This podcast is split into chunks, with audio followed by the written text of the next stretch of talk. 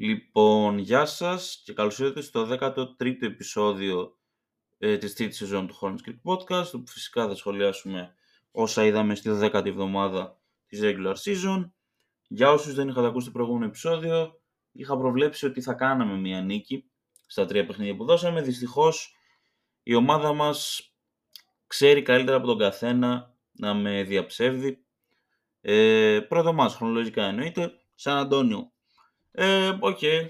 Παρόλο που μας ξεφτύλισε και η Φιλαδέλφια σε ένα παιχνίδι στο Spectrum, αυτή η ήττα είναι με διαφορά πιο ντροπιαστική στη φετινής σεζόν. 135-99 σε ένα παιχνίδι που παίξαμε χωρίς τους Ντιλικίνα, ε, Κόντι Μάρτιν, PJ, Hayward και Mark Williams. Είχαμε την επιστροφή του Λαμέλο. Ο Μπράντον Μίλλερ τραυματίστηκε και αυτός μετά από 9 λεπτά. Έπαθε διάσηση. Εντάξει, έχει ξεκινήσει άσχημα, αλλά δεν μπορώ να τον κρίνω τώρα κιόλας για 9 λεπτά που έπαιξε, okay. Ε, τώρα γενικά να μιλήσω για το παιχνίδι, σχεδόν όλοι ήταν τραγικοί, παρόλο που τα στατιστικά ίσως να μην το δείξουν. Παίξαμε τραγικά. Τραγικά. Βάζεις 99 πόντους στους Πέρς και δέχεσαι 135. Άντε να πω ότι χάναμε με 5 πόντους, πάλι θα ήμουν απογοητευμένος γιατί είναι οι Spurs στο τέλος της μέρας. Έχουν το Γουεμπανιάμα και OK, okay, θεωρητικά πέρα από το Γουεμπανιάμα έχεις μια χαοτικά καλύτερη ομάδα και δεν το δείχνεις. Τέλος πάντων, ε, ο Λαμέλο στην επιστροφή του ήταν το μόνο θετικό σε όλο το match, αλλά δεν μπορώ να τον ονομάσω MVP γιατί εντάξει, μας κάνανε blowout οι Spurs, για το Θεό. Είχε 28 πόντους, 3 rebound, 5 assist και 5 κλεψίματα με 5 στα 14, 3 στα 9 τρίποντα και 15 στις 16 βολές. Ε, μοναδικό μελανό σημείο πούμε, της επιστροφής του τα λαθάκια που ήταν 6 σε 27 λεπτά. WP, ε, Thor, 5 πόντι και 4 rebound με 2 στα 7 και 1 στα 3 τρίποντα αλλά και ένα λάθος όλα αυτά σε 19 λεπτά. Και το παράδοξο της υπόθεσης είναι ότι έχει κάνει χειρότερα παιχνίδια, απλά ε, σε συνδυασμό με όλο το recent form του, την πρόσφατη φόρμα του ας πούμε, την πρόσφατη απόδοση, όπως θέλετε πείτε το, ε, άξιζε να πάρει ένα WP. το άξιζε, δηλαδή εντάξει, θα σας πω και στο, στο επόμενο παιχνίδι τα στατιστικά του ε, για ένα stretch ας πούμε. OK, okay, το, το άξιζε okay. Ναι, απαίσια ήττα και προχωράμε στο δεύτερο παιχνίδι μέσα στο Μαϊάμι. 104-87 χάσαμε εδώ πέρα και ήταν εκτός Ντιλικίνα, Μίλλερ, Hayward και Μάρκ, δηλαδή είχαμε τις επιστροφές από Κόντι και PJ, αλλά έμεινε εκτός λόγω της διάσεισης ο Μίλλερ. Ε, Λαμέλο, Μπρίτζις και Ροζίρ. Δεν ήταν σε καμία περίπτωση εξαιρετικοί, γιατί ήταν λίγο άστοχοι, αλλά ήταν οι μοναδικοί που έδωσαν κάτι στην ομάδα. Είχαν συνδυαστικά 67 πόντους, 22 rebound, 13 assist και 4 κλεψίματα με 25 ε, στα 64, δηλαδή 39,1%. 8 στα 31 τρίποντα, δηλαδή 25,8% και 9 σε 9 βολές, αλλά και 6 λάθη, όλα αυτά σε 103 λεπτά. Ώρα να ακούσετε τι έκανε η υπόλοιπη ομάδα combined, συνδυαστικά δηλαδή. Είχε 20 πόντους, 28 rebound, 4 assist, με 8 στα 31, δηλαδή 25,8%, 2 στα 10 τρίποντα και 2 στις 6 βολές. Και είχε 7 λάθη σε 136 λεπτά. Δηλαδή, βάλανε γύρω στους 7 με 8 παίκτες, αν δεν κάνω λάθος, δεν ξέρω. Ε, 20 πόντους. Δώσανε 4 assist με 7 λάθη. Και είχαν εμετική ε, είχαν βασικά ναι, εμετική ευστοχία, ας πούμε. 8 στα 31. Και μέχρι και στις βολές 2 στα 6. εντάξει. Ψηλό ανέκδοτο, εντάξει. Δεν μπορώ καν να το πάρω σοβαρά. Είναι, είναι ένα από τα πολλά που έχουμε το τελευταίο διάστημα. Δυστυχώς. WP Richards. 2 πόντι και 8 rebound με 1 στα 5 και ένα λάθος όλα αυτά 27 λεπτά και ο Ντεμπάγιο έκανε πραγματικά ό,τι ήθελε. Εντάξει, έκανε και δύο flop πάνω στο Μενσά που για μένα είναι απαράδεκτο να κάνεις flop τώρα σε έναν 25χρονο undrafted rookie. Αλλά OK, okay, δεν έχει ιδιαίτερη σημασία αυτό. Τώρα το θέμα στο συγκεκριμένο παιχνίδι είναι ότι δεν είχαν καμία βοήθεια ε, οι τρεις. Καμία απολύτως βοήθεια. Αυτό και επίσης αυτό που σας έλεγα για το Thor, παιδιά. Μέχρι αυτό το παιχνίδι, όχι ότι έπαιξε καλά στο επόμενο, απλά δεν πήρε τόσα σουτ και τόσο χρόνο στο επόμενο παιχνίδι. Ε, στα τελευταία τέσσερα παιχνίδια. Δηλαδή στο παιχνίδι με το Μαϊάμι, στο παιχνίδι με το Σεν και τα δύο εκτός έδρας και στα δύο παιχνίδια με Bulls αλλά και ε, Kings ο Thor είχε 4 πόντους 5,2 rebound και 0,2 assist με 7 στα 32 δηλαδή 21,9% σε 17,8 λεπτά αναπαιχνίδι ναι, είναι ντροπιαστικό ότι την χάνει σε κάποια μάτς, γιατί okay, πούμε, στο δεν έπαιξε σχεδόν καθόλου, έπαιξε, αλλά έπαιξε πολύ minimal. Έπαιξε 7 λεπτά ή 13, ενώ σε αυτά που σας λέω εγώ έχει παίξει αρκετά παραπάνω. Είναι ντροπή να παίρνει τόσα λεπτά αθόρ. Και δεν φταίει ο ίδιος. Έτσι, να το πούμε γι' αυτό. Εγώ έχω αποκτήσει, ας πούμε, μηχανικά μία αντίδραση όταν τον βλέπω να αντίνεται και να βάζει τη φανέλα. Νευριάζω. Δεν φταίει αυτός. Σε καμία περίπτωση. Εμείς φταίμε που δεν έχουμε άλλους για να παίζουν. Αλλά αλήθεια τώρα. Εντάξει, ξέρω ότι δεν ήμασταν τυχεροί με θέματα υγείας κτλ. Αλλά σε κάθε περίπτωση δεν χαίρεσαι να βλέπεις τον Θόρ να παίρνει τόσα λεπτά και μάλιστα να γράφει τέτοια νούμερα. Άμα γράφει καλά νούμερα δεν θα έλεγα κάτι τέτοιο. Προς Θεού. Ε, επίσης, μετά το παιχνίδι είχαμε players only meeting. Δεν ξέρω αν το είχαμε την επόμενη μέρα ή ξέρω εγώ 10 λεπτά μετά το match. Με εντολή του Τέρι. Και πάμε στο επόμενο match μες στη Νέα Ορλιάνη. Λέμε για να δούμε τι θα δούμε. Απουσίες ίδιες με το προηγούμενο παιχνίδι. Με μοναδική διαφορά ότι ε, έπαιξε ο Ντιλικίνα και δεν ήταν διαθέσιμος ο McGowens. Εντάξει, κλάιν μάιν. Ε, θα σου πω πάλι τα στατιστικά των τριών combined βασικά, συνδυαστικά δηλαδή. Bridges, Rozier και Λαμέλο. 73 πόντοι, 11 rebound και 14 assist με 3 κλεψίματα, 1 block. Με 25 στα 54, 14 στα 30 τρίποτα και 9 στις 10 βολές, αλλά και 7 λάθη, όλα αυτές είναι 98 λεπτά. Ο Ροζίρ ήταν ο καλύτερος από τους τρεις, επειδή είχε καλύτερα ποσοστά και field goal και τρίποντο και καλύτερο assist turnover ratio, αλλά δεν μπορώ να του δώσω το BP και δεν μπορώ να δώσω κανέναν BP ρε παιδιά. Όταν δεν δυσκολεύουμε κανέναν αντίπαλο. Δηλαδή να φτάσει στο πεντάλεπτο και να είναι στους 10 πόντους, να ζορίζονται λίγο, λίγο, λίγο, δεν λέω πολύ. Δεν το κάνουμε αυτό. Δεν το κάνουμε αυτό και όσο δεν το κάνουμε δεν αξίζουμε, δεν αξίζει να υπάρχει κάποιος MVP. OK, okay, ε, ο Richards επιτέλους, επιτέλους έκανε outplay ε, το πεντάρι της αντίπαλης ομάδας παρόλο που είναι ψηλοτυχαία γιατί απλά βάζανε τρίποντα και δεν του δίνανε την μπάλα. Δεν είναι ότι ξέρω, τον έκανε λόκο ο Ρίτσαρτζ.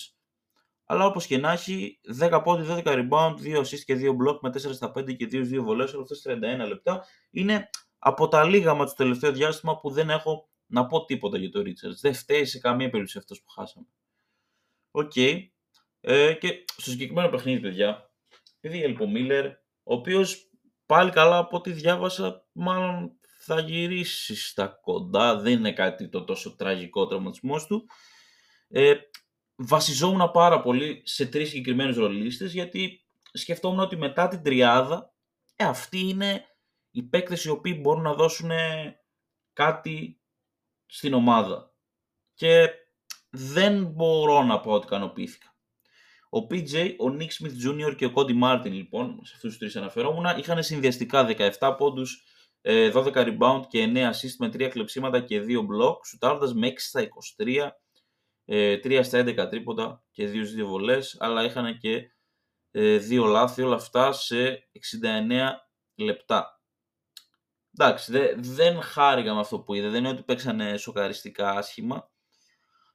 Αλλά ναι. OK. Okay. Ντιλικίνα. Season debut. Βασικά Hornets debut. Επίσημο, γιατί εντάξει τον είχαμε δει στην pre-season. Στα garbage minutes, στα... όταν το παιχνίδι είχε τελειώσει δηλαδή ουσιαστικά. Τον έβαλαν τετράλεπτο, έχασε ένα shoot, κατέβασε ένα rebound και είχε ε, μία assist και ένα λάθος, όλα αυτά σε τέσσερα λεπτάκια. WP, ίσως και να αδικείται λίγο, απλά κάπου έπρεπε να το δώσω. Ε, Κόντι Μάρτιν, 7 πόντι, 4 rebound, 4 ε, assist και 2 κλεψίματα με 2 στα 9, 1 στα 5 τρίποντα και 2 2 βολές, όλα αυτά 28 λεπτά. Και απλά δεν, δεν μου ερχόταν να το δώσω σε κάποιον άλλον. Ήταν ε, αυτός που έπρεπε να το πάρει απλά. Ε, ναι. OK. Okay. Ε, αν ξέχασα να αναφέρω το σκορ 132-112. Και πλέον βρισκόμαστε δυστυχώς, βεβαίως, βεβαίως, στο 8-30. 8-30. Καλά ακούσατε. Και έχουμε μία νίκη στα τελευταία 18 παιχνίδια. Έχουμε 6 συνοχόμενες seeds. Εντάξει, αυτό δεν ξέρω καν γιατί το είπαμε τόση έμφαση. Εδώ είχαμε, ξέρω, κάμια δεκαριά σε κάποια φάση. Και έχουμε μία νίκη σε πάνω από έναν μήνα. Πάνω από έναν μήνα. Δηλαδή σε κάνα πενταήμερο, δεκαήμερο συμπληρώνεται 1,5, 1,5 μήνας από τότε που όχι από τότε, που 1,5 μήνες με μία νίκη. Αυτό. Και πάμε τώρα πριν σε πω τα τέσσερα μάτς που έρχονται την ε, εβδομάδα τέλος πάντων. Ε, αρχικά, λόγω της νέας ιδιοκτησίας βγήκε μία φήμη ότι η ομάδα μας θα είναι ενεργή στην deadline, θα κοιτάξει να κάνει κάποιες αλλαγές στο roster, γιατί, οκ, δεν βλέπει κάτι καλό να συμβαίνει, εντάξει, πέρα από μεμονωμένες εμφανίσεις, είτε μας αρέσει είτε όχι, επειδή είναι λίγο παράξενη η κατάσταση. Δηλαδή, μάλλον ο Mitch, ο GM μας, ο Mitch Kupchak, θα φύγει το καλοκαίρι. Οπότε δεν ξέρω αν δεν ξέρω είναι τόσο καλή ιδέα να του δώσουμε το ok για να κάνει ό,τι θέλει τώρα. Γιατί μπορεί να κάνει ό,τι να είναι. Τι τον νοιάζει το τέλος της μέρας. Θα μου πεις, εντάξει, το ίδιο λέγαμε για τον Τζόρνταν, που ήταν η τελευταία του απόφαση, ας πούμε, η επιλογή του Μπράντον Μίλλερ και μια χαρά μας βγήκε. Anyways, οι φήμες που υπάρχουν για την ώρα είναι ότι ο Ροζίρ ενδιαφέρει τους hit. Βασικά βγήκε ότι ο επιθυμητός προορισμός του Ροζίρ θα ήταν η hit. Κάτι το οποίο με πονάει πάρα πάρα πολύ γιατί εντάξει το γνωρίζετε όσοι ακούτε το podcast, όσοι μιλάτε μαζί μου, ότι δεν γίνεται να είσαι Hornets fan και να, σε, και να συμπαθείς τους hit. Δεν σε σέβομαι σαν Hornets fan άμα συμπαθείς τους hit. Είναι τόσο απλό και λατρεύω τον Terry. Λατρεύω τον Terry. Δεν θέλω τώρα να το δω στο Μαϊάμι. Στο Μαϊάμι. Ας πάει στις υπόλοιπες 28 ομάδες του πρωταθλήματος. Στο Μαϊάμι. Όχι ρε παιδιά. Όχι. Ε, ο PJ Ακούγεται ξανά για τον Dallas. Είχε ακουστεί και το καλοκαίρι για τον Dallas. Οκέι, okay. δεν έχω κανένα πρόβλημα να φύγει ο PJ, αλλά να υπάρξουν τα κατάλληλα ανταλλάγματα. Δεν, δεν παίζει να είναι και κάτι τρελό η αξία του. Ο Nick Richards ακούγεται για τους Rockets. Πολύ τυχαίο αυτό. Και τέλος, ακούγεται ότι ο Hayward θα γίνει buyout. Και εγώ δεν έχω καταλάβει ακριβώς πώς λειτουργεί το buyout. Για μένα στο μυαλό μου βασικά. Είναι τραγικό άμα συμβεί αυτό. Δηλαδή, έχουμε άλλους 5-6 μήνες, παιδιά, με το Hayward να τελειώσει αυτό το συμβόλαιο, τα 30 εκατομμύρια να φύγουν, να έχουμε cap space. Cap space να κάνουμε ό,τι γουστάρουμε. Και να τον κάνουμε buyout στο, στα μέσα της σεζόν για να τον πληρώνουμε 7,5 εκατομμύρια τα επόμενα 4 χρόνια όπως κάναμε με τον Batum. Γιατί να το κάνουμε αυτό; Γιατί, δηλαδή, χάνεις λεφτά έτσι για μελλοντικά signings, ας πούμε, σε free agents. Δεν βγάζει κανένα νόημα να τον κάνεις buyout τώρα. Τουλάχιστον στο δικό μου μυαλό. Άμα εσείς βλέπετε το γιατί, πείτε μου. Δηλαδή, τελείωσε ρε παιδιά. Μείνανε πέντε μήνες στο συμβόλαιό του. Ή τον κάνεις trade για κάτι που πιστεύεις ότι αξίζει, ή τον κρατάς στο roster για να τελειώσει το συμβόλαιο. Είναι τόσο απλό. Δεν είναι πυρηνική επιστήμη, ας πούμε. Τουλάχιστον έτσι όπως το βλέπω εγώ ξαναλέω. Άμα νιώθω ότι κάτι λέω λάθος, πείτε μου. Εμένα ειλικρινά μου φαίνεται απαράδεκτο να κάνουμε buyout το Hayward τώρα. Γιατί; Αλήθεια, γιατί. Τέλος πάντων. Αυτά με τις φήμες και πάμε στα τέσσερα επόμενα παιχνίδια. Ε, παίζουμε με τους Spurs πάλι που έχουν ρεκόρ 7-33. Παίζουμε με τους Sixers που έχουν ρεκόρ 26-13. Αυτά τα δύο τα παίζουμε στο Spectrum και έχουμε μετά δύο εκτός μέσα στη Μινεσότα που έχει ρεκόρ 29-11 και μέσα στο Detroit που έχει ρεκόρ 4-37. Ok, okay, ε, προσδοκία μου. Αρχικά να πω ότι ο Εμπανιάμα δεν θα παίξει στο παιχνίδι με τους Hornets, οπότε ναι. Ε, 2-2. Θέλω και πιστεύω στο 2-2. Πρέπει ρε παιδιά, εντάξει. Για το Θεό να κάνουμε μία εβδομάδα που δεν θα έχει αρνητικό πρόσωπο. Πρόσημο βασικά. Γιατί έχουμε εξαντληθεί ψυχολογικά. Εξαντληθεί, δεν, δεν είναι καν υπερβολή αυτό που λέω. Οπότε μακάρι να κάνουμε δύο νίκες. Το bare minimum ας πούμε είναι η μία.